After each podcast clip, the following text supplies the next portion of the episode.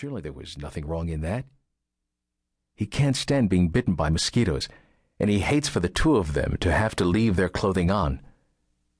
Every hour he's not with her is once spent waiting to see her. The more of her, the better. She has the sloping shoulders characteristic of her people, breasts that are small and pointed, like two halves of a yam set side by side, three black lines tattooed on her chin, and smooth bowed legs. She, he calls her to himself, because he hasn't presumed to name her, not even privately. Her hair is long and black, a mare's tail, and once, when he began to unbraid it, she took it from his hands.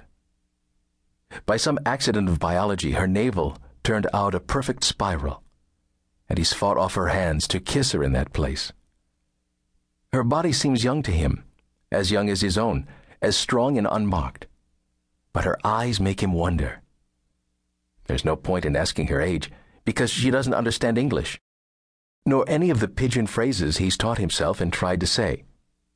Or perhaps she does know the meaning of his words, but is unwilling to betray her knowledge, herself to him. Whether she understood him or not, the woman's silence did not stop him from talking. It provoked him, and he spoke more volubly to her than he had to anyone else, more than he might to a person who answered. His father was dead, he told her, and his mother and sister ran a boarding house in St. Louis. He'd lived in three cities so far St. Louis, where he was born, Chicago, where he attended the university and earned a degree in mathematics, and Seattle, where he worked for two years as an observer for the Weather Bureau. Well, Seattle wasn't much of a city, he guessed, shaking his head. But compared to Anchorage. When he talked, she stopped what she was doing and watched him. And sometimes he could see himself reflected on the wet surface of her eyes, and forgot what he was saying. Oh, yes. He'd come north for the government land auction, and he'd built the weather station from the same green lumber from which her house was made. But while she only had one window, he had windows all around. If she'd come outside with him, come with him to his station house, she'd see that the panes were six feet wide and as thick as this. To illustrate, he held his thumb and forefinger an inch apart. But the woman, who allowed him to enter whenever he pleased, would not follow him so much as a foot beyond her door.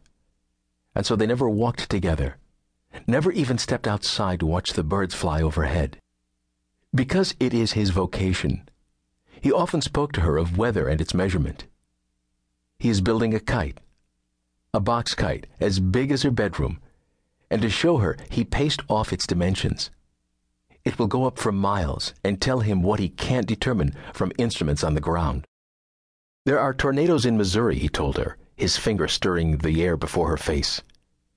And he told her that as a child, he walked through fields sown with shards of his grandmother's plates.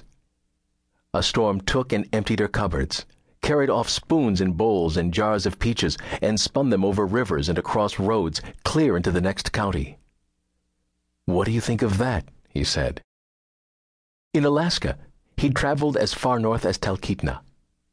He went with a trapper who accepted ten silver dollars to serve as his guide. The journey inland took three weeks but coming back the wind picked up, and the trapper stuck a sail on his sled. They whistled down the frozen river, his ears singing with cold inside his parka hood. And he tried to keep his eyes open, because what he saw was not like anything he'd seen before. Pink snow and blue forest, the kind of thing you expect in a dream, but not while awake.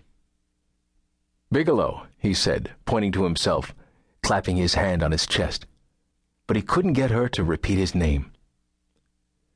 Promise me something, he said. They were sitting side by side on her bed, dressed only in their boots, and when he stroked her knee, she looked down at his hand. In his mind, Bigelow ran through women, girls he'd known. Karen, to whom he'd written a letter each day.